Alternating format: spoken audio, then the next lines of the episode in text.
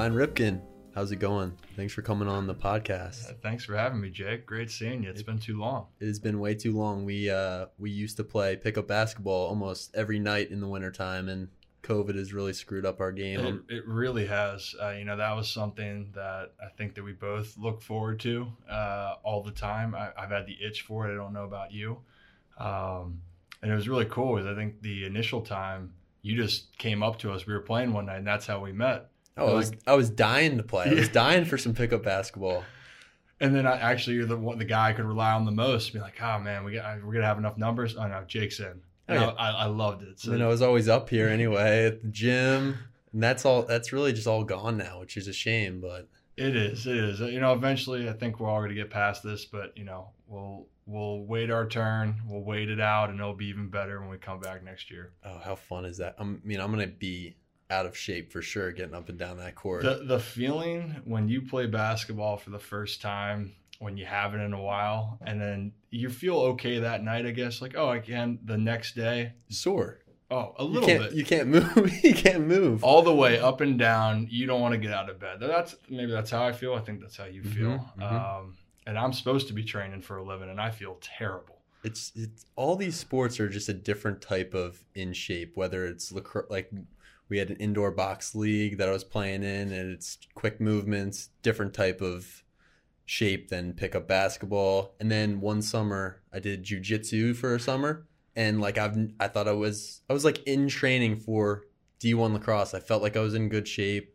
i was running all the time had just come off of a season lifting all the time. I did one round of jujitsu, just tried it out, and I was like, wow, I am in terrible shape. Yeah, well, and I think that's and that's the thing is that, like you said, each each sport or what you're doing, it's a specific training for the most part you're doing, and it's way different than if you go in the gym and you're lifting weights and you're feeling strong or you're even doing some plyometric stuff. But when you have to have your body be in different positions, so Mhm, that mhm. you're not used to, it's crazy how great a physical shape you might be in for your specific sport. You know, it, it, it really is irrelevant. Your body says, you know what, I'm not used to this Mhm. uh, you're gonna feel it tomorrow, and and it's Yep. crazy. It, it's uh, it's fascinating, but I think that's why uh, we like to, and I think that's why you like to see people do more multiple things with sports. And I think I love that, and I love I know it's Gilman's culture of having people play multiple sports. I think Mhm. that's a good thing for your overall self as an athlete. So For it's- sure. it's awesome. yeah, and even if it's like yoga, you're doing yoga for the first time. Yes. I've done some hot yoga and just some yoga at CorePower up the street, Same. and I look around, and the women in there are like 80 years old, and I'm I'm gassed. I have to take a rest, and they're crushing it. They don't even have water. Yeah, I, I just like it's funny. The first times I, I got into that because you know, my trainer was saying, "Oh, you know, you should maybe consider doing a little yoga." I'm like, oh, "Okay, we'll work on some stretches." And I get in there, and I feel like I'm going to show up the whole place, or you have this confidence, and they're like, "Okay, get into this pose, that pose." One, I don't know what pose to get into. I'm Mhm. looking around constantly trying to see what the right thing to do, and then meanwhile, they have perfect form.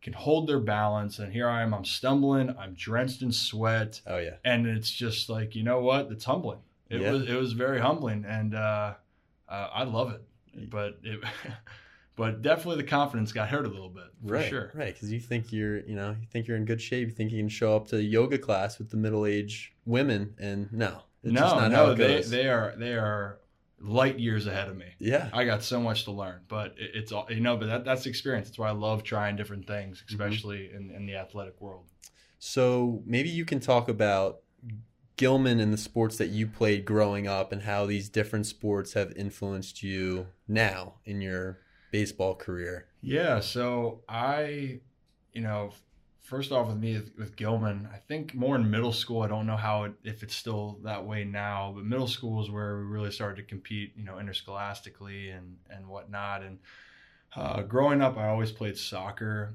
basketball, and baseball were my main sports. And when I got into middle school, I started football for a little bit, and football only lasted for me for about a year or two.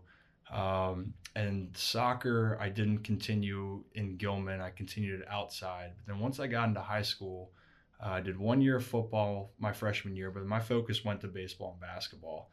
And looking back, actually, I wish I had kept up even doing soccer. I wish I, or, you know, football, I just, I kind of decided to move on. But soccer, I loved it. You know, I wasn't the best at soccer per se, but I love the experience of doing another sport. Mm-hmm. And and honestly, now that I've been involved in baseball so much, um, you know, you you miss the other things that you could have done. Mm-hmm. And uh, basketball, I will say for me, I always felt the best playing baseball when I was coming out of basketball because you had your legs underneath you, and you felt like your your cardio and was was great and even when you're in a defensive position in basketball, when you have to take ground balls all the time and and uh, for baseball and mm-hmm. spring training, you felt like you know uh, your legs were ready. Or at Gilman, that's what I felt like. It would be, oh, basketball's done. I'm going to head into baseball and whatever uh, fitness tests or we had to do to get ready, I was ready. Mm-hmm. Um,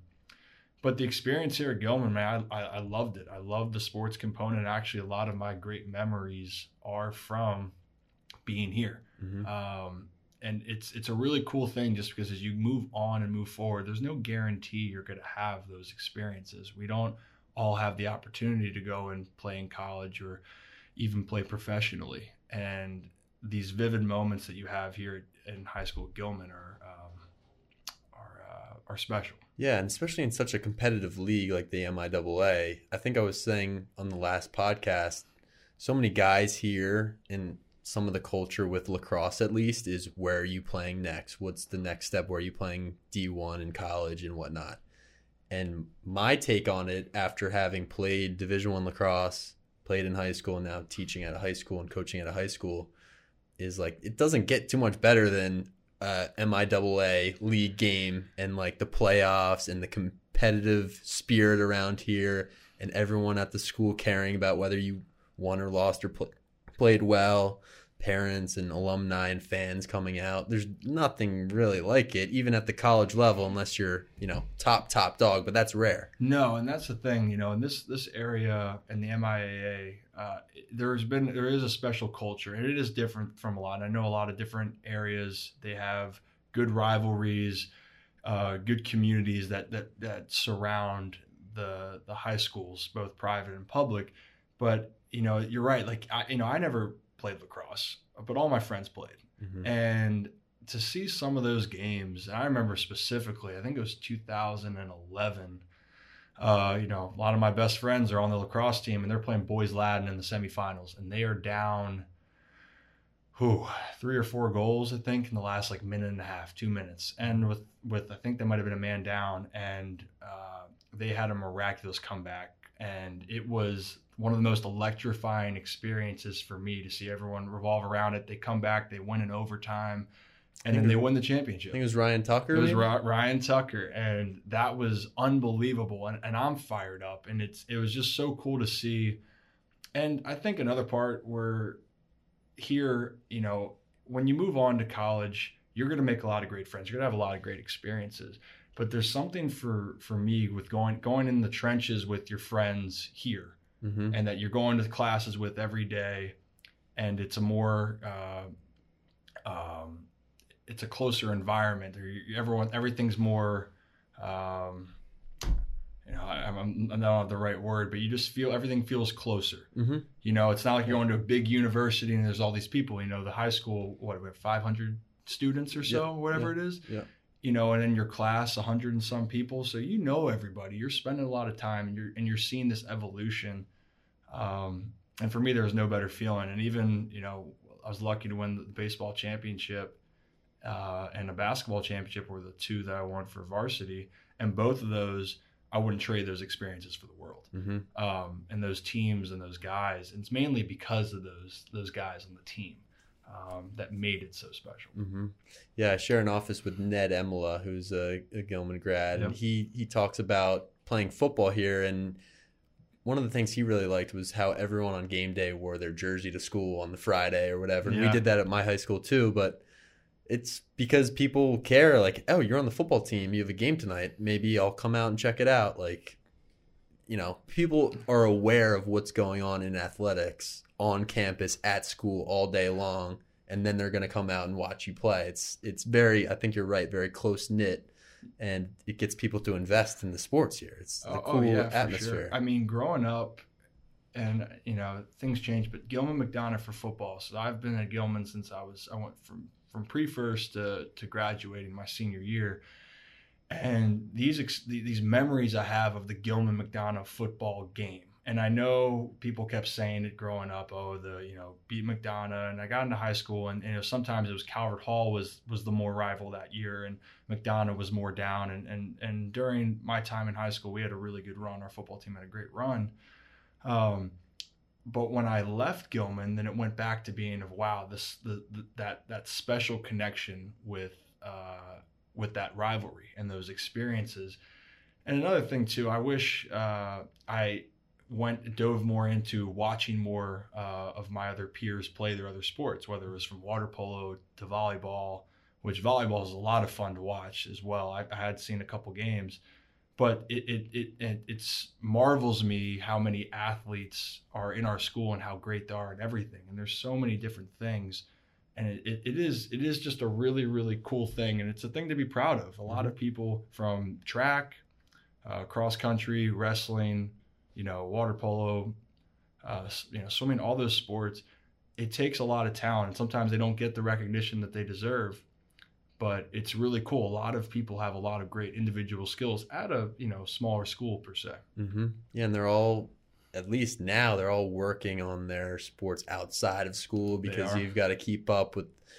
That's the thing is it, it's almost in lacrosse at least, and I'm sure it's the same in baseball. Yep. It's such an arms race to be the best in your sport and it's so competitive to play in college and whatnot and everyone wants to do that for the most part if, if you're playing at this level.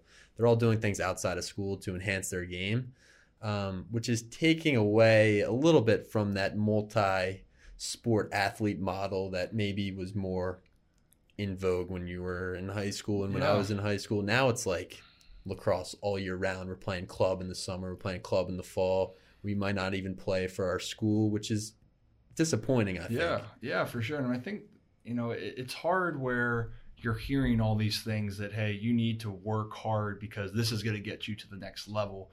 But on the flip side, from a mental standpoint, and from what I've seen with guys, when you put so much effort into one thing, and especially then when you get to college, there's there's a there's a higher chance you could burn out. Now, if you love the sport and you want to do it, you know, no one's going to tell you not to do it. Uh, but from coming from a guy where I still at least kept two sports alive, I can't tell you how much I miss playing basketball. I miss playing the other sports that it was different and you never know how you really feel about it till you can't do it anymore. Mm-hmm. And you're putting so much time into one thing. And, and, and believe me, uh, I have a lot of friends that did the same thing, especially with lacrosse. And, um, but they were really great athletes playing, watching them go play soccer. And I know how good they were with lacrosse. I mean, like, wow, that is, it was, awesome to see. You can go out there and play, and they and they made a difference for the team. And um, you know, it's a different mindset, but definitely the mental aspect. It, it's it's a lot to ask to to ask yourself to do one specific thing over and over and over again. And I hope if people have the choice that they want to keep keep their options open mm-hmm. because uh, you know again those moments are going to be gone and you might really like something that you that you never thought you did. Mm-hmm. yeah and you i think you learn so much from those other sports too. Like sure. i never really liked football. I played football in middle school yeah. and growing up and never really liked it. I was like why am i running into these guys with my head and like you know playing? And i was i remember i played pop warner football and i had to spit weight because i had to make the weight. I was like chewing gum before because i was one of the bigger kids. Yeah to chew gum before I got on the scale and like try to get from 95 down to 94 so I could play in the game. It's absurd. Yeah. But um but football taught me a lot and influenced my lacrosse game a yeah. lot because I was maybe more aggressive or I used my body more. I wasn't afraid of contact. Mm-hmm. Like playing multiple sports for me and basketball for sure. Yeah. Like the movements, the picks and rolls, it's the same game as lacrosse really. Oh, um, for sure but whatever it is, I mean, it, it's going to help you. Soccer probably helped your baseball game in some ways, and basketball for sure. Yeah. Mentality, all that stuff. They, oh, yeah. It all carries over to whatever your main sport is. Yeah, and I guess, well, I have a question for you then. So, if all the sports that we're talking about that had this mentality, are there any sports that you wished you did when you played or when you were back in high school? To be honest, I picked this up during quarantine, but tennis. I love tennis. Tennis. The only thing is it's during lacrosse season, but I'm Yeah. I'm obsessed with tennis. Like Yeah. I, I love to play tennis, and I think if I put some time in it, I could could have been okay at it because Yeah. I've got decent wingspan. But um, but I just I think it's one of the hardest games because it's one on one. It's so mental. So mental. I get in my own head when I'm playing my friend at the park in the summer, and I'm like, "You just, dude, you just made three mistakes in a row. You better Oh yeah, You Oh, better turn it around. You are we're always you're always your worst enemy, but it's magnified when it's when it goes from a team sport to an individual game. Yeah. And you're going up, okay, well don't mess this one up. Oh, you messed this one up again? Well, you got to figure it out. Oh, this is a disaster, and you and it's a whole different game in your mind. There's a game going on in person, and then you have a, a you have a fight going on internally. Totally. And I can't imagine playing in front of a bunch of fans, Oh, playing yeah. tennis in front of people. That is talk about mental and I'm sure it's the same as baseball. And I wanted to ask you about the mental part of baseball because I've never played the sport. Like my Mhm. dad didn't even let me play T-ball. I was given Yeah. a lacrosse stick in the crib and that's that was it. Yeah. So I'm curious about the mental aspects of baseball and maybe the other sports that influence you in, in terms of the mentality you have to bring to baseball. Yeah, baseball is is it's it's a beast of, of its own. I mean, in all sports, again, they have their own uh, uh, strenuous situations, and, and they they take a toll on you both physically and mentally. Some more, you know, fit, football and lacrosse; those are going to be more physically challenging experiences. Baseball, not necessarily. It's going to be that you're physically exhausted all the time, but you know, and this is the crazy thing. Baseball, if you think about it, the best players in the world, if you fail seven out of 10 times, you are considered an all star. You are considered one of the best players in the world if you fail seven out of 10s in the major leagues. And you go, in what other sport can you do that? Mm-hmm. And the answer is there's none. There's no other sport where you can go, hey, I got hit three times out of 10. You know, I'm awesome. Right. Uh, and you think that, yeah, you can go up there and do it, but but you can't. And I think that that's the hardest thing as a position player, at least, is you have an expectation to go out there and hit this ball, but then you don't. The pitcher dictates everything, so you got to hope your timing's right. You got to hope that you're seeing the ball right, and and you put a good swing on it. And sometimes you can do everything right as a hitter. You can hit a ball as hard as you possibly can, and then oh, the guy in center field he catches the ball. Oh, that's Mhm. an out. Oh, it's another out. You know, I hit the ball right back at the pitcher. Oh, wow, how'd he catch that? Mm-hmm. And then your confidence goes, man, I, I don't think I can hit a ball better than that. Yeah. But on the flip side, you can have the worst swing possible, shatter your bat, and it bloops over the third baseman. You go, wow, that was the greatest feeling that you got it. Mm. So I think that's kind of that's the hardest thing is dealing with the emotions of like the un, the, the the unpredictability of the sport. Dealing with failure constantly is the hardest thing. Mm. Uh, I struggled with that a lot growing up, and I still struggle with it. I mean, believe me, if you're in June or July playing baseball and you haven't had a hit in like six or seven games, you're 0 for 20, and then you try everything in the books. And when I mean everything in the books, you're, you know, you'll try a different bat, you'll try a different drill. You know, maybe you, you you're wearing different socks. Maybe whatever you change everything you possibly can and even though it's it's not going to really do anything it, it changes your mind like hey try to free up your mind a little bit Mm. um, and you know and if it works you keep doing it whatever it is you keep doing it and that's what you tell yourself uh, so When, you were growing up, were there certain experiences where you learned the like when did you learn failure is a part of this game and and try to start um, taking your failures and, and applying these different methods and different thought processes and and um, ways to move on from failures? Like when did that start to happen for you? You know so i identified that i did identify it in high school but at the same time you're at a younger age where especially in high school you believe if, if you're playing well or you're getting looked at for college that you're going I, I should dominate. I should be playing well all the time. And the reality is it's not the case. Hmm.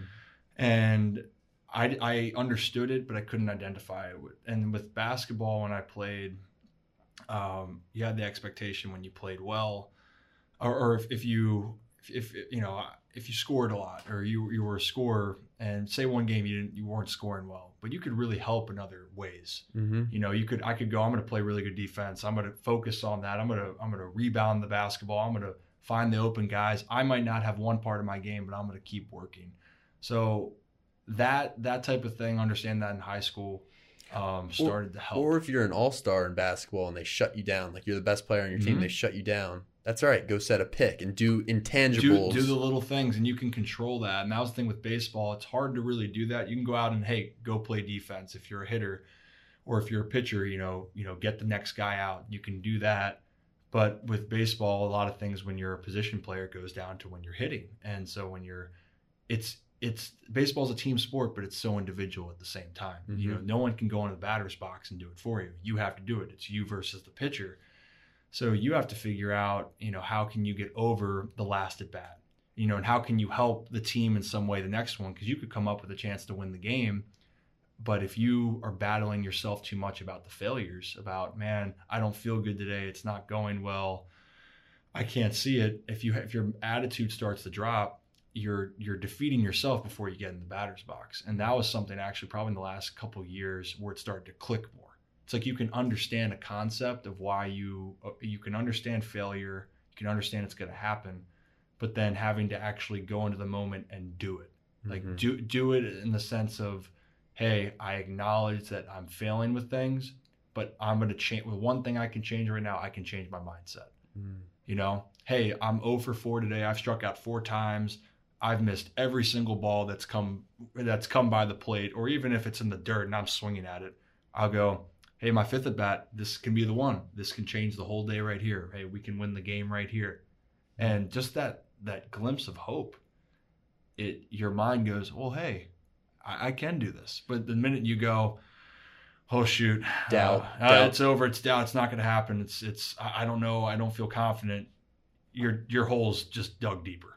How do you prevent that doubt from creeping in? Because I know that I mean that's even when I'm I told you when I'm playing tennis in the summer, the Yeah. doubt starts to creep in. I'm I have a big lead and he's coming back on me. I start to lose it a little bit. Oh, like yeah. how, how do you prevent that from happening in baseball? and, and it's still a it's still an ongoing process, right? Doubt's never going to go away from your mind. It it's it's human nature. It seems to when things are even going well, you're going to have these side thoughts come in at any point. If anything goes on of being well, it is it's like this little voice wants to have you have this conflict Mhm. that's going on, and the problem that we have is if we answer that conflict. Mm. I think. So if you're going, you're focusing on one thing. So if you're playing tennis and, and you're getting ready for a serve and all of a sudden you're going, man, I'm worried he's, he's coming back or something's going on.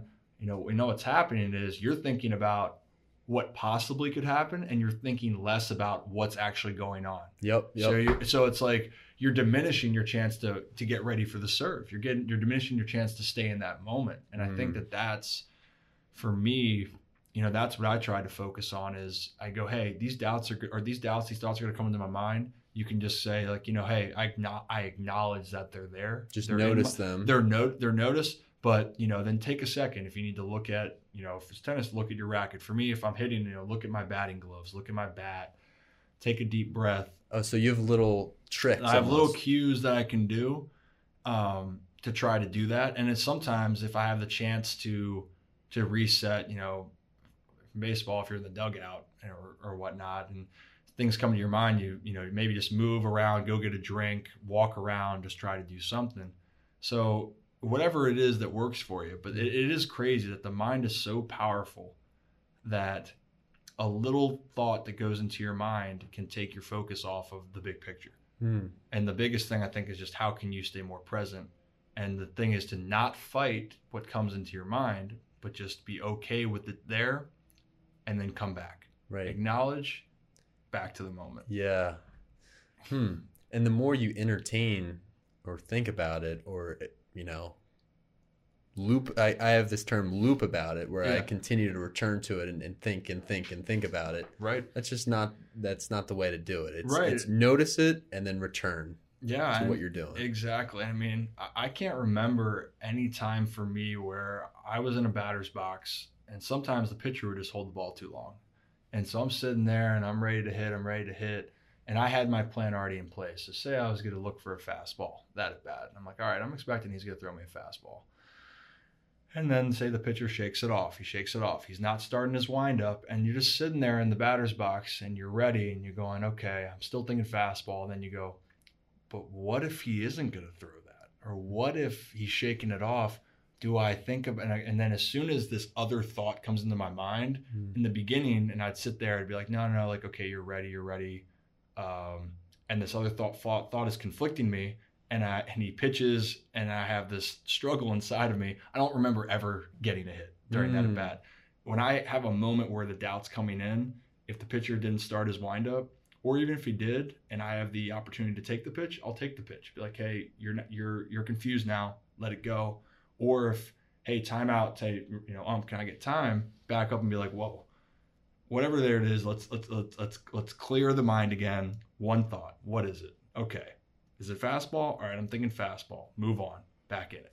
Mm. You know, it's it's it's a it's like a reset you got to do for yourself. Yeah. Um, That's funny. We, uh, my, my college lacrosse coach had this term where, and he would have one of those movements too. If if something's going on, if you're thinking too much, if you made a bad play, two chap, two chaps to the chest, reset, Like and then you're back. I like it's like that. two tap, two taps. yeah. But when you're getting ready to hit like that, is your mind? Cr- are you thinking that whole time? Or is your mind cranking like that, or is it better to have a quiet mind in that moment? You definitely want to have a quiet mind, but you so for me before I would think when things went wrong for me, I thought about my mechanics and then what was going on. But the thing is, you when you go into the game, uh, practice is for your mechanics. Practice is for getting yourself ready for the game. And once you're in the game, you got to trust what you do hmm and then and then the only thought should be what do what am i looking for what am i trying to accomplish here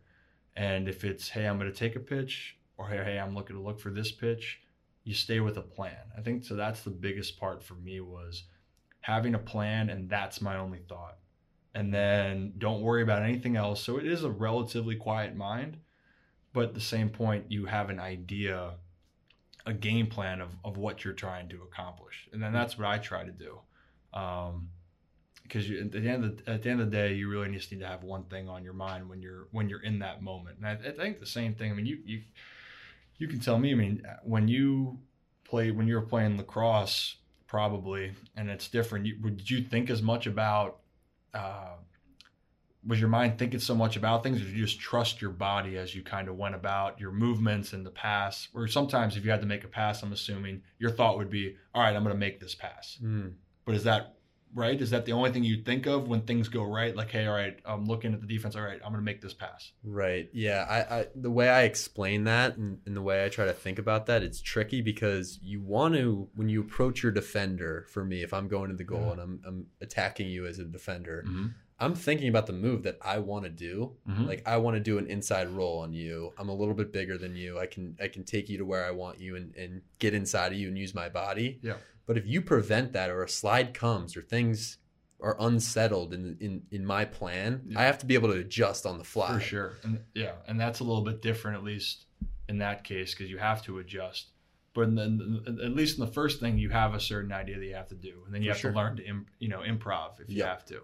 But I think That's it's I think it's good to have that intention in your head. Oh, Yeah. what do I want to do with this guy? Where do I want to take him? Yeah. Um, but I would say maybe in lacrosse, there's more um, decision making on the fly based on what comes at you. And it sounds like in baseball, it's your intention is the same the entire time, and you're reacting. Yeah, and I think, uh, and I'm curious with you. So, where do you stand on with when your emotions when you play?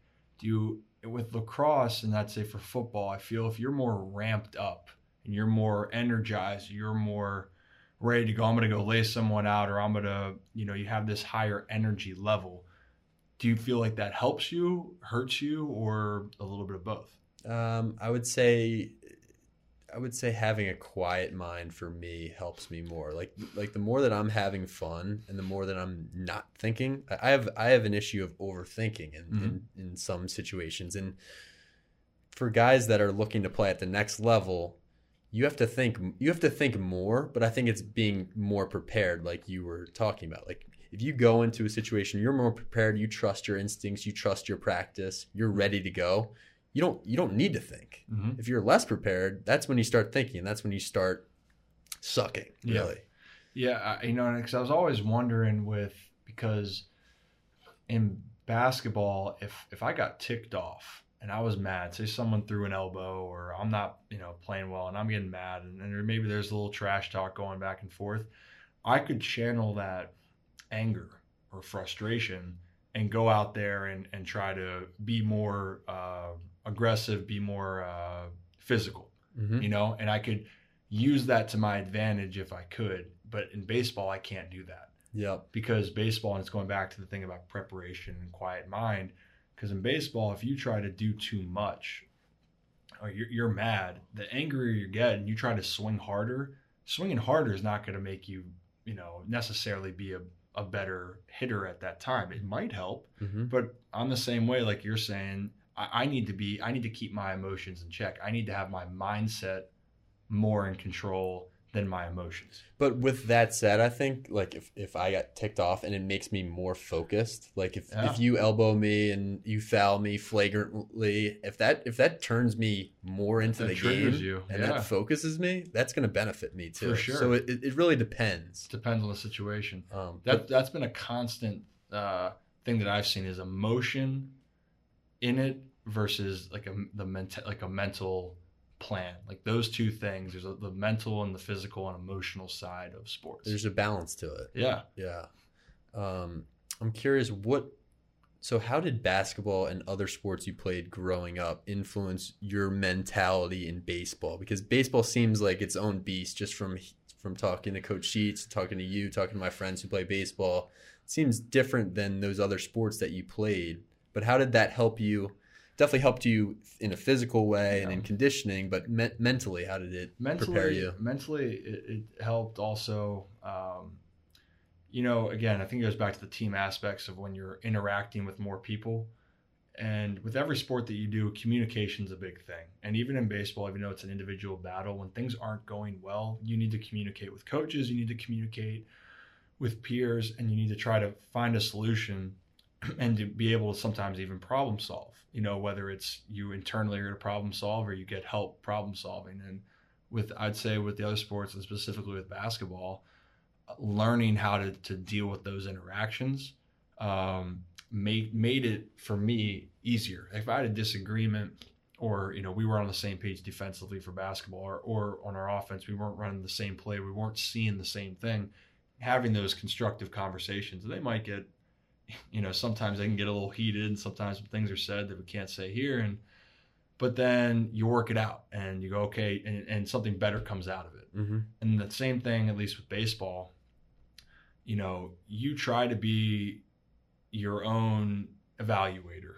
like everyone every sport you try to be your own evaluator but sometimes it's hard to see everything through your own eyes you need someone else to see it through theirs Hmm. to be hey you might think you're you, that you're doing something like oh i think that i'm doing the same mechanic you know and say my hands are in like this spot by my shoulder and they go, "Hey man, like you know, are you trying to have it?" Someone else can come along and go, "Like, hey, what are you trying to do?" Like, you know, I noticed your hands are higher or your hands are lower, Hmm. and you go, "No, I don't think so." I was like, "No," like, and they either they video you or you or you believe them, and you go, "Huh?" Like, I I I didn't feel I was doing that. Mm. You don't So, notice it. You don't notice it. So I think just like those types of things, those interactions um, with with your peers and teammates, it helps build up that uh, like rapport and even trust. Because it's sometimes hard to put your trust in some other guys that if you feel you they don't fully like understand every concept that you go through. And mostly with teams and the best teams that that have success, they have a great bond, Mhm. and there's usually a trust that goes on there and and I think that's that still correlates, and the same thing still correlates in in baseball too. Hmm. The communication part is a little bit tougher in baseball Mhm. because it's it's more what's going on in your mind. For how do sure. you how do you work those kinks out with other people when it's really it seems to me like a lonely experience. It, it is, and I think you know, I well, I'll give you an example. My I had a hitting coach a couple of years ago where him and I were not on the same page, and um, you know I didn't think that he liked me. I wasn't in, in particular with him because we could never get our language of what we were talking about right. So he was trying to tell me one thing, and I was trying to tell him how I was feeling, and we couldn't get it together. Then it so happened the next year uh, we're matched up again as I'm moving up uh, with the Orioles, my first reaction was like, you know, great, like we're gonna go through this whole thing. It's gonna be a disaster. But then him and I had a moment where we talked, and then we got past that point. So, and he Hmm. ended up being my biggest advocate, and I was able to figure out things a lot quicker when I got in slumps, and I stayed out of a, a lot more slumps because of it. And you're right, it is a lonely experience because you can't fully explain what's going on in your mind. So you have to pick and choose, you know, what you can get out to try to have someone else explain. And that's where like when the emotion part comes in and when you're saying I, I feel this or I'm angry, I'm frustrated. Mm-hmm. If you try to break it down in a more uh, I don't want to say a controlled way, but in a way where someone can understand your language. I think that's like the biggest barrier. We, we like, you It's, know, a, I, it's a valuable skill in life. yeah, I think. yeah. But so for me, I was talking about like, you know, I need to pick my leg up, and he would talk about like, well, you know, hey, you need to transfer back, and it's like different words like that. We're trying to get to the same thing, but initially we didn't. We didn't get like You didn't have th- the same lang- language. exactly, and you're like, huh. So it's working through like those things, and I think that that's the beauty of having it. And even like you know, I talked to my dad about this, and um, he had similar things where he would have similar conversations. But even when my dad got to the highest level that he got to, he still used the people that you know knew him the best and had a communication with them to go, Mhm. Hey, you know, um, this is what I think, and he would go, okay, like, oh, that that makes sense. And even when he was at the top of his game, he still needed help. And I think that that's that's a valuable thing. You have to be okay and understand it, even when things are great, or even if you've uh, had so much success, you still need other people to help you get to where you are Mhm. and keep you there. Right, right. Um, People who understand you the best and know your language and can speak to yeah, you know your your game for a long period of time. It's yeah. all important stuff. Oh, for sure. So it's it, it's interesting. I'm still trying to learn it. To be honest, it, Yeah. it's still a struggle, but uh, I got a lot of great people that want to help, and and that's you know grateful for that. What's it like working with your? You, you were talking about earlier that you're working out with your dad, and he's you know you spending a lot of time at Navy training and stuff right now. What's it like? I know your dad coached you here at Gilman, right? Yep. And uh, when you were here in high school, what's it like having your dad as a coach? You know, uh, it, it was interesting. So, one, having Coach Sheets and my dad uh, as coaches, I, I think, and I still will say this, that was, you know, it was being a player and not just being the son. And, and for me, knowing Coach Sheets for a while, but having those two like guys that had all the experience that they had as professionals, it, that was one a really cool experience for everyone, and they know so much. So Mhm. first off, there's that, that that's great, and the other part you know, my dad traveled a lot, and to have my dad around more for those interactions, for me, it was more time for him to to to be around me and to do things, and it was really cool. You know, and then there were some times where I had a tough time understanding what he was. I understood what he was talking about or trying to teach me, but I wasn't ready to fully understand it. And Hmm. then on the flip side, he didn't understand the expectations that I was going through, um, given you know his career and what he did in baseball so we couldn't get on the same page and that took some time and, and actually in the last couple of years we've i got to the point of understanding fully what to do now with what he's talking about and he understands more about where i am and Hmm. you know it's been great that we you know covid unfortunately shut down so many things but the silver lining for me is you know my dad and i get to work you know daily on these things and we get to put in hours of time and just him and i and it's really cool not just from the sense that i have a great baseball mind and i get to work on that and and it, that's a blessing. But the other blessing is like you know i get to have more father son time. And i think that's something that you know you you never know or you, you'll always cherish those things because you never know how much time that you're going to have with that. And some Mhm. people don't get that experience. Mm-hmm, mm-hmm. so i definitely don't take that for granted Right. Even outside of baseball, it's Yeah. you're just hanging out with your dad. Exactly, and and no, it's uh, it, it it's cool, and it's a big part of our lives have been baseball, and it still is baseball. But you know, some of those moments is interesting because he was away when I was growing up. You know, he missed out on some of those moments of being, you know, ha- having those father moments with with his kids, and he still did a ton. That's not what I'm saying Mm-hmm. but to now have these moments, it's kind of like some of the, the years where you missed it. So it's like making up for some lost time for him. So it's it's cool. It's cool. And then we can, you know, we'll goof off, we'll have fun, we'll we'll we'll do some some fun games in there, and then he'll try to prove that he can still beat me in X, Y, and Z, and show me up still. So, you know, I don't really like that, but you know, Yeah. it, it, it's good banter. It's good fun. It's funny. Um, it's similar with my my dad played lacrosse and he played Mhm. at Hopkins and he, he was a great player, but he's such a different player than I am. Yeah. He's he I'm way taller than he is. He's a short little guy and he's very quick, and that's just not me. I'm not quick at all. Like I'm I'm a crease attackman and he's a shifty lefty attackman. But he coached me my whole life. And it's funny how we have such different games, but I've taken everything I know about lacrosse really from him and Yeah. from him giving me the stick when I was a little kid. Yeah. Um, I'm curious about how, like, the differences between your game and your dad's game, but the coaching and and you know spending time with him and him talking to you about baseball is still effective. Oh yeah. I mean, the big thing. Well, it's not so you you you you and your dad are both lefties. I'm not a lefty. I'm a not? righty. I'm a big righty crease guy, and he's a shifty lefty. But when you play basketball, don't you shoot lefty? yeah, I have a weird, I have a weird thing. Yeah. So okay. I well, kind of shoot. I kind of shoot with two hands, but I'm I'm lefty in basketball. Okay, so I'm not losing my mind. no, no, no. completely. yeah, Okay, it's cool. funny you remember that. I was. Oh no, I remember at first I'm like, man, this guy's got a great left hand. I'm like, oh no, he actually is left-handed. Cool. I was pumped because I'm left-handed, but yeah, um, Yeah, but you're that's righty in lacrosse. Okay, well, okay, fair enough. I- I, stand corrected. But so with, with my my dad, he's all righty and he played shortstop. I'm lefty in, in everything I do. I, I right left, I throw left, I bat left, I kick left. everything. I probably think left. I don't know. Like everything possible, it's left. That's. Some Um, people are lefty in everything, and then like me, righty Yeah. in something else. Like my dad is, my dad's righty. I think in everything plays lacrosse lefty Yeah. though. I don't know. It's yeah. weird. So, um, I mean, yeah, I, I actually have a better handshake with my right hand, but that's the given. You get used to that. But everything else left.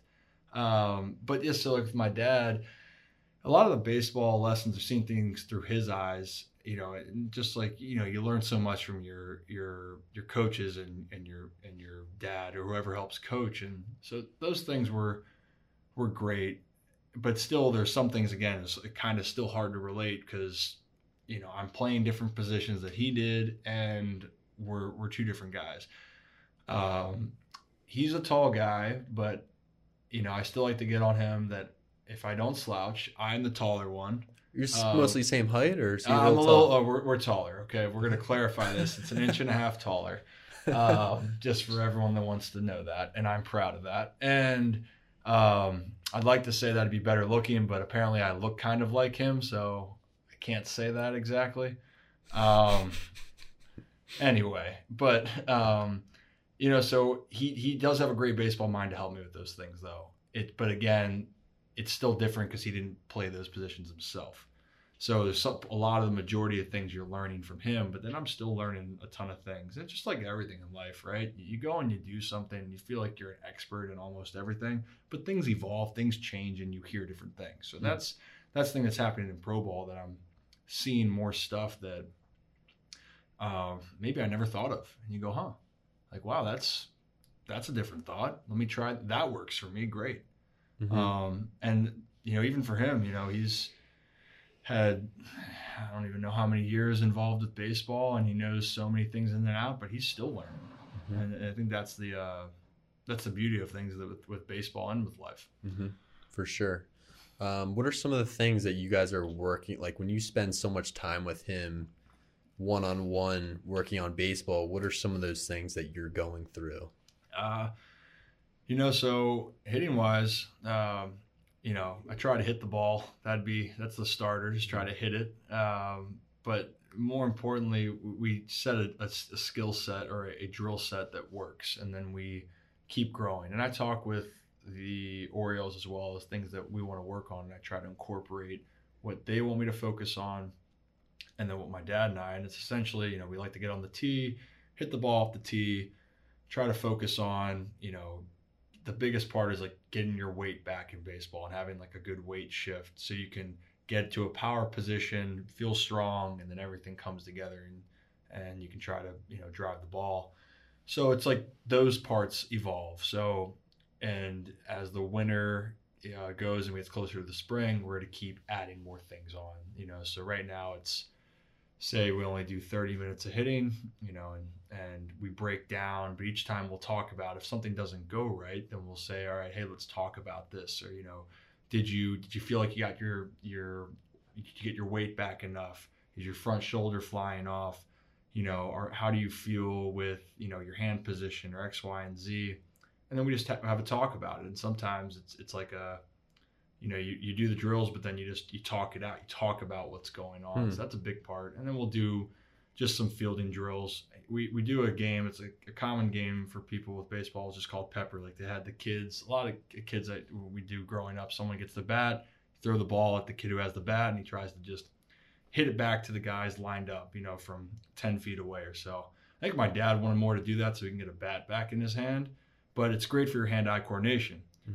And um, so to get my uh, endurance back for fielding ground balls, we do five five or so minutes straight of I'm throwing him the ball and he's just trying to whack the ball back at me, you know, sometimes as hard as he can. And and uh, I've worn a couple off the shin, um, you know, a couple areas that are, are close to really hurting and hitting home. um, so, uh, but you know, that's a part of it. And he and he loves it, and, and it's funny, but and, and it's a fun time, but that's a great reaction drill. Like you're Mhm. out there and you're not even thinking about it, but this ball's coming at you, like oh crap, you, you catch it or or you, it's going to be drilling you in some part of your body. You just you got to react. That's that's funny. It reminds me of one of one of my favorite drills that I think is the best drill for hand-eye coordination that Yeah. I did to prepare for my position on Yeah. the crease is my dad would stand on one side of the field and then another guy who coached us I think Mr. Lo- Mr. Lord did this a lot, but I would stand in the middle, right in front of the goal, and they would rip it as hard as they could at me, and I'd have to catch it and finish. Then go to the next guy with the left hand, catch it and finish. And Yeah. they're just ripping it. Yeah. But it's the same type of reaction. Yeah, and the thing is for you, Pepper. yeah, the thing for the thing for you is you're going, yep, I better catch this, or this is going to really leave a mark, Oh yeah. especially with the cross balls. And that's another thing. I, kudos to you guys for uh, you know taking a lacrosse ball that's coming in hot, and in baseball we can get drilled by some hard. Kudos pitches, to goalies. Oh my They're God. psychopaths. Psychos. Yeah. Psychos. Seriously, you know, all the goalies out there, I, I commend you because I do not want to take a ball off. The shin. Even though you got the protection, I'm sure it helps, right? But like that can't feel good. but you still have to stand in front of it. That Like, can't feel good. I mean, do, do you have? Do they have shin? pro- They don't have shin No. protection. Yeah. So all, like, the, all their shins are numb at, if if they're in high school or college. They're That- numb at this point. yeah, that. I mean, that that hurts me every time I see it. It's like, oh, great save. I'm like, ooh, you like you got no part of the stick on that. That's all body. That's all. That's all hmm bare skin or bone. Ooh. Yep. Oh man. Yeah, especially our goalies at Harvard playing like in sub-zero weather in the in like Mm. mid-February. Mm. It's like they're taking rubber balls off the shins in February and Mm. freeze snows on the Nothing ground. like it. Mm, That's, that's yeah, sign me up. Yeah, Sign me up yeah. for that. That's you know, but, but that that's uh, it- you know, I give you guys lacrosse players all the time. Growing up, I always used to joke with my friends about. I was really one of the few guys. I have a few of my, my close friends that play baseball at, at Gilman, but majority play lacrosse. I was all hearing about lacrosse, lacrosse, lacrosse. I'm like, okay, I get it. Like you guys, you know, you're tough, like yada yada. I get it, but you know, and you always try to battle, and then like deep down, I'm like, okay, you guys are pretty tough. I'm not gonna say this out loud, but like you guys take a beating. Um, but you know, you know, we're gonna do something else. I'm never gonna give you that satisfaction. So just you know, that I always keep that in the back of my mind. Yeah, it's Um, just crazy how, how different the sports are. Like same season, but it's taken me a while to even really conceptualize baseball and different processes and mentalities that go into that game. Oh, Patient, yeah. pa- like it's so different lacrosse. Patience and Mhm. Whereas yeah, there's an element of patience in lacrosse, but I don't think it's anything like the patience necessary for baseball or the mindset necessary for baseball. It's two Yeah, different things. And that's the cool thing, you know. There's so many each sport, and that's why I still like emphasize to people that continue to do more sports because, you know, each each sport just has something that just has a, it's different. It's mm-hmm. just different from every standpoint. You know, like we're saying, baseball can be more patient, lacrosse can be more physical, but you can have more te- other team concepts where you have to be a little bit quicker on your feet with things. You know, same thing talking about with tennis Mhm. you know you have to still be quick with your your thoughts. Golf, you know that talk about a mental game. Mm-hmm. You know, uh, I I you would think that I could hit a golf ball decently well. I can't right now. I hadn't played in a while. I can hit like my wedge further than my driver because my swing's so messed up from from baseball. Yep. And that like I'm I'm serious. I think I sliced the ball like if if the ball goes like 150 yards, whatever, I think I sliced the ball left like 200 of them, maybe more. Really? Yeah, it's unbelievable. Yeah. Yeah. Like I played at Elkridge a lot growing up with some of the friends, and I actually know the house that's next door to Elkridge, and I'm pretty sure I just landed it into into that house multiple times. Um, and maybe they knew it was That's a that's a tough game. I, I started playing that recently too. It's uh, mental. It's the same things that we're talking about. It's just a different sport. Oh yeah, w- way different. It's fun, it, Yeah. but it's uh, it's the same thing. But yeah, it, it's it's a great experience, especially what Gilman has going on here uh, with everything. You know, from uh, the experiences that you can do here. Like these are the times to try it, and not just with sports. You know, I even look back. I wish I'd even looked more into like the theater here at Gilman. Like maybe tried to play one time, Mhm. and you know, growing up, you thought, I, I don't have the time for this, or it's not really what I want to do.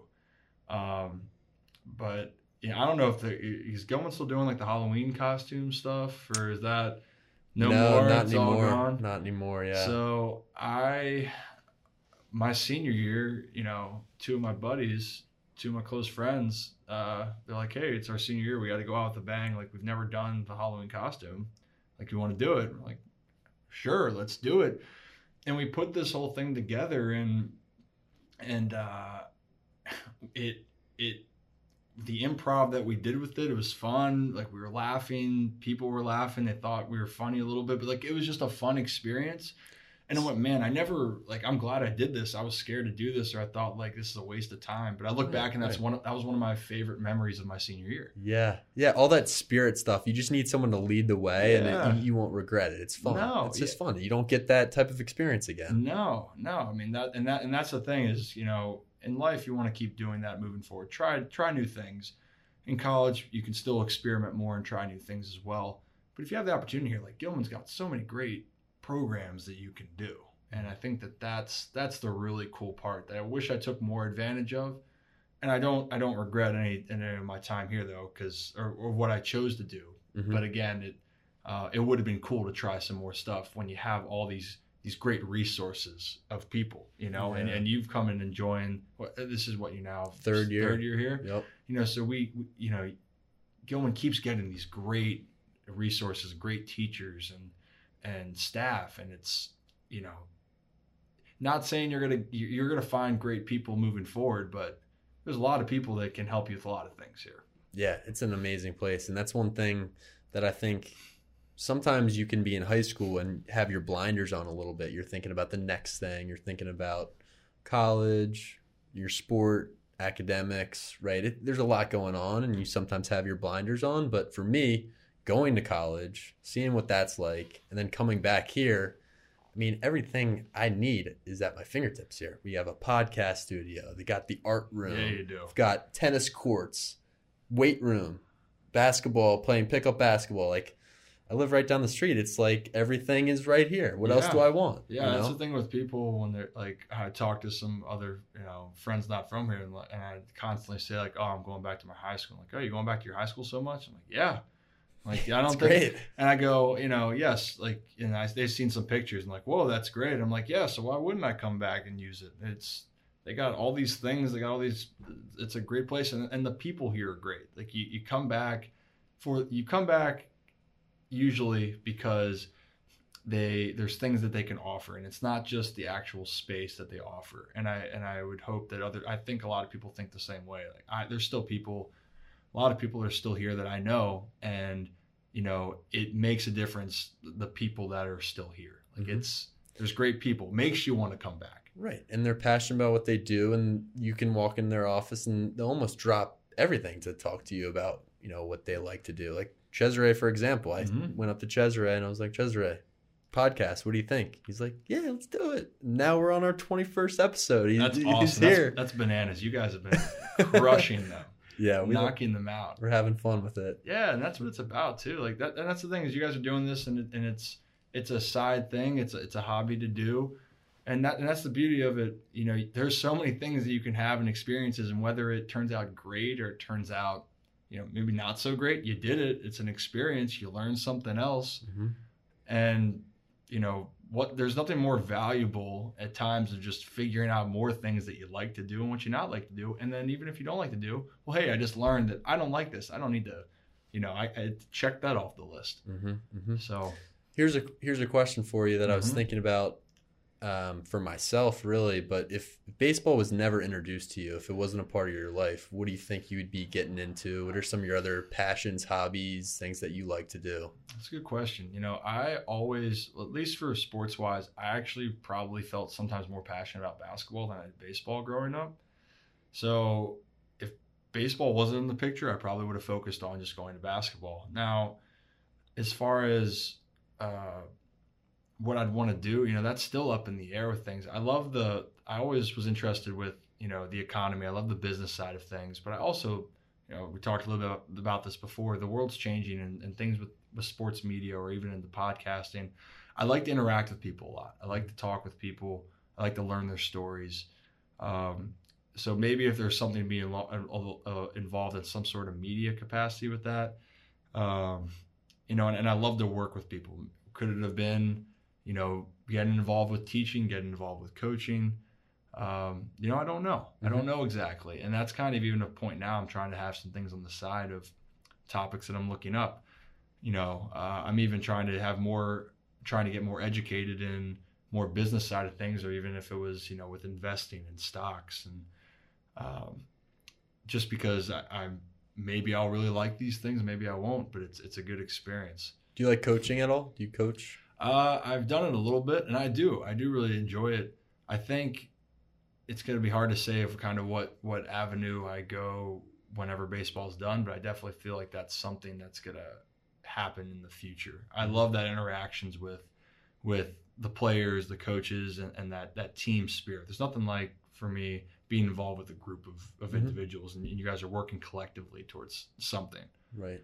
Um, so we'll see. Yeah, I mean, obviously baseball's always been a part of your life and you're passionate about it and it's the same for me with lacrosse. Like I, I don't I don't know if I could do a job where I like I do private lessons and I do group sessions and I coach with the with the varsity Gilman guys. I'm like I have a, my lacrosse stick in my hands all the time. Yeah.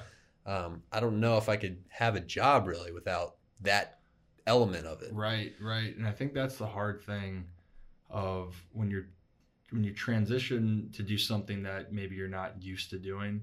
And there's a hard thing. I know with, with a lot of like certain athletes are here in like professional sports where the athlete's done playing and they don't know what to do with their lives. And they feel lost. And I think that's the thing. Um, there's a lot of different options. And I, I always think I'm going to be involved with sports in some capacity. I, st- I just love being around it. Uh, maybe not having a ball in my hand the entire time, but I just I love. There's so many components, just like you do. I mean, it, it's just fun, you Mhm. know. It's something that you grew up with, and it resonates with you more. Um, so yeah, that- it's that- always always a discovery. There's new things out there. there's know? new things out there. I mean, I'm sure this whole experience for you, you've learned a ton just being on the other side of it, and, and you- you're teaching things to, to to people, but then you're also getting a lot out of it yourself. Yeah, I mean the biggest thing for me is I like to learn. I'm just Mm-hmm. naturally a curious person. So whatever it is here, I, I can go into talk to a science teacher, I could talk to the librarians. They all know so much that I don't know. Yeah. And that's the best part for me is that intellectual stimulation every day I'm learning something new. People say teaching like, "Oh, teacher, you're kind of doing the same thing every day." It's just not true at all. Mhm. It's like I'm learning from the kids, I'm learning from preparing for the class. I'm learning from the people in the English department, learning from the podcast. Like, it, Yeah. I like to be stimulated mentally at, at all times, really. So it's it's great. It's fun. Yeah, I think that that's like the, that's the big thing, right? When you're when you're moving forward in life, when you want to feel stimulated, you want to feel that you're you're actively involved with things and you're constantly learning. It feels like when people hit more ruts or they feel like they're stuck, and we've all been there. Everyone's been stuck. You know, I still have those moments, but the time where you feel like less things of that happen is when you're you are putting or investing time into other things and then you it's it peaks in interest so Mhm. the examples that you just gave those are all stimulating to you but you're and you're putting yourself like you're you're allowing yourself to recognize that and want to put the time in and learn those things and that makes a big difference on your overall well-being i think hmm you know? And uh and again like it's there could be pop something up that that really spark could spark an idea for you could even spark a you know a, a different transition or path. And that's you know that's the beauty of things with with life. And um again i wish i knew more of that uh, when i was here or like i had that that mindset when i Mhm. was. And they say i guess we get wiser when we get older. I mean i was not the wisest of students when i was here um but you know it's You learn the most from life experiences, and I, and I've said it before. I've learned more from teaching, and to I mean, I've mo- learned more from teaching this semester yeah than I probably did in school. Like uh, like learning from preparation and talking to people and experiences and failures. That's that's more valuable, I think, than actually sitting in a classroom or like writing a paper. It's it's those real life elements and conveying information to other people, especially smart kids like at Gilman. mm-hmm. I have to be prepared for the questions and you know, um, and, there, and there's some there's some brilliant students that are here and there, there's a lot of there's just a lot of there's a there's a great diverse group of of guys that attend Gilman and I feel like that's that's the the exciting part is that you can get pushed by the students every single day. Yeah, and and people would say like what people would say you are learning from 16 year olds and it's like yeah i am. Yeah. they they're looking at this material in a completely new and different way from a new different generation than Yeah. than really i would right? Oh, they oh, have for new sure. tools at their fingertips they're coming from different backgrounds they're raising different questions that i hadn't thought about before. Yeah. And that's what it's all about really Yeah, and I mean, I think for all you know, for as as we get older, it keeps us also in sync with everything that's going on, like in present day. And I mean, we're not, we're obviously we're not like you know, the oldest of the old, but I mean, for me, I don't even want to say that I, it's been eight years for me being out of high school, and I feel like I was just here two years ago. But Yeah. I mean, it's it's slowly starting to progress. But then it's just nice being able to have that connection with you know with with uh with others. So. Yeah. I want to get to your book that you brought in. Yeah. Uh, we've been asking the guests that come on to maybe recommend a book, and it could be a book that you're reading right now or uh, a book that has changed your perspective. Any type of book that you think other people should read. Yeah, so I, I actually loaned the one book to, so it's not, I don't have the one that I, I wanted to bring, but The Boys in the Boat was a really great read for me. Uh, I had it recommended by one of my close friends in this family, and I actually read it when I, I suffered a uh, pretty bad ankle injury, and I was down a little bit. But then the story is about you know uh, a rowing team and a and and and has follows a, a main character uh, on the rowing team for the University of Washington. You know, during the 1930s and you know during the you know coming out of the depression and the rise of Hitler in Germany and the team, this rowing team goes and you know has aspirations to compete in the Olympics, and that whole experience was really really uh, fascinating and had a lot of great life lessons to it. Mm-hmm. Yeah, and it makes you, if you don't know about rowing, which I hadn't when I was reading it, it makes you appreciate the team aspect of rowing and how in sync they are and their mindset. And like we were talking about earlier, it's a whole new sport that I hadn't put much thought into. But the boys in the boat, it's it, it makes it real for you. It makes it seem like you're in that boat, Oh, part yeah. of the team. Oh yeah, I mean, that, I mean, I, kudos to them hearing about like you know, and I don't want to give much of it away, but some of the conditions of when they trained and how they train and when they're going out there, and how you really need everyone involved, and any one little out of sync can cost the entire team. Mm-hmm. And they and they and they they train their butts off. They they work really hard and. Um, you you know, again, you know, rowing's not something that I was familiar with growing up, but but man, it is it, it was really impressive. I think a lot of people would enjoy it. Um, it was a really really fascinating story uh, for me, and I, and I think for a lot of people, like I said, I think there's a lot of life lessons that you can apply to yourself about you know how to handle certain situations. Yeah, and even if you're not an athlete, I think it No. applies to life for sure, right? Oh, for sure. I mean, and, you know, it's you know, I, I was trying to make the correlation earlier. Like, a lot, sports is great because they can have certain things that compare to life lessons, but uh, in general, like sports can relate to life without people being involved in sports. hmm You can you can relate on so many different levels. Um, at the end of the day, people are human. They have emotions. They have feelings. They go through certain things, and I think that's the cool thing. The boat, the the, the boys in the boat definitely can resonate with anybody. Hmm. And you read that when you were injured, and that just kind of helped your mindset during Yeah. that time. Exactly. You know, I I hadn't like I got the book and I had it down in Florida and I just started a little bit of it and and then all of a sudden I'm like, you know what, I got to go in for all this rehab and you know I'm hooked up to some you know machines or I'm sitting there and I'm not doing anything and I kept bringing it in and I, I got so hooked on it that I kept reading past what I told myself and then you know they the people where I was getting my rehab like hey you got to move and I'm like oh shoot sorry Yeah. got lost in this. Yeah. So it was cool. Um, so I hope hope people want to check it out. in terms of I'm, I'm curious now like in terms of a uh, approach or a mindset perspective for you in baseball dealing with such frustrations and the patience that's necessary in the game like where do you where do you get those those new approaches or those like ideas for different mindsets that you can have where from reading from other people from podcasts like where do you get that mental um, influence from I mean, honestly, I think it's it's you know all all of those things. Um, I think you definitely you know the main two things you're saying about you know reading something you definitely can. Uh, for me, it was definitely also seeing how other people uh, talking with other people about things and and how to cope with that. That was my probably my biggest one, and you can see.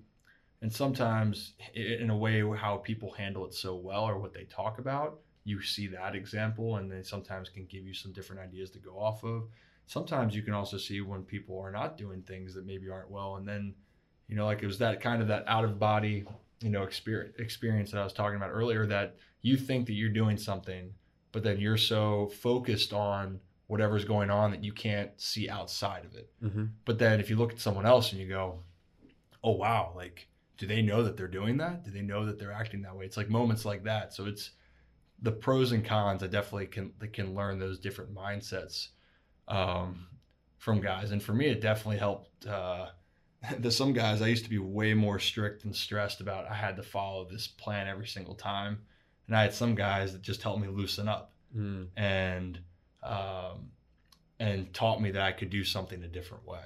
Yeah. So the, the the interactions with people are definitely is probably number one, but you know, every every avenue is a possibility it's for really, learning. it's really who you surround yourself with Yeah. i would say like if your if your friends or your teammates have these different mindsets that are effective for them they'll Mhm. rub off on you in, in terms of your struggles or your failures or your injuries or even your successes right like you still have to go out there and perform when you're when you're doing well it's um it's all a mindset in whatever sport baseball maybe baseball is a little bit more intense from that mental and kind of like chess playing mentality right like trying to trying to read the pitcher and and figure out the situation but it's all it's all a mental game yeah. One one of my uh, one of my uh, Latin teammates, you know, it- when I was getting really stressed, is like one of the examples. You know, I'm, I'm frustrated, yada yada yada, and and he'd always, you know, a lot of a lot of a lot of my Latin teammates they would call, you know, some of the Americans like Poppy, you know, hey Poppy, yeah, and I'd be like, hey Poppy, like tranquilo, like calm down, like, and I'm like, why? I'm like, hey, like, you know, I get it, I'm calm, I'm calm, like, believe me, I'm calm. yeah And they're like, no, no, Poppy. Like, like, hey, Tranquilo goes, hey, like, it's okay. It's okay. And I'm like, oh, like, you know, like, is- you know, and then somehow when we talk about certain things, uh, and then I started watching him a little bit more closely, the one guy that, that kept saying, like, you know, joking with me. And that was a subtle little thing, right? It's just kind of playful banter. But I, I watched him a little bit more and I watched how he went about it and this his like everyday type of movements. And when he started to struggle, I really didn't see, you know, him get as frustrated. I saw him kind of keep this this mellow tone to him, this this very, you know, hey, it's okay, you know, kind of nonchalant. All right, you know, whatever it is. So I'd look at that and be like, huh, you know, that's interesting. Can I try to apply that? Yeah, that's and awesome. uh, you know, it helped me a little bit.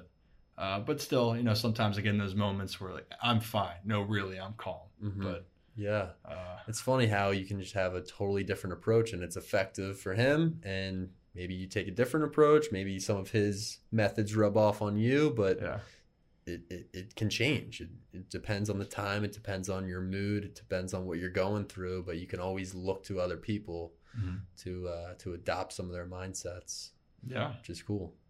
Um, Ryan, it's been great having you on the podcast today. Thanks for stopping by. It was a fun conversation. Covered a lot of ground there. For Um, sure. Uh, thanks for having me. I'm I'm just glad to just add on to your, your total. I'm excited for you guys to keep putting these out. You've had some uh, great guests on before, and I'm curious who you guys have on next. Yeah, and it's really all people who are passionate about what they do. Like Mhm. that's that's the coolest part for me. I want to be around people who are like that, and um, yeah, it's been fun just learning where the motivation comes from and different mindsets, different passions, different things that keep you going. So, best of luck to you with everything that you're doing with baseball, and hopefully this this COVID thing gets out of the way in 2021. I hope so for everyone's sake. We're getting there. Yeah. But but thanks again, and uh, you know hope ever hope you stay safe, and and uh, you know everyone at, at Gilman can try to have the best experience they can in this uh, tough time. Absolutely, thank you. No problem.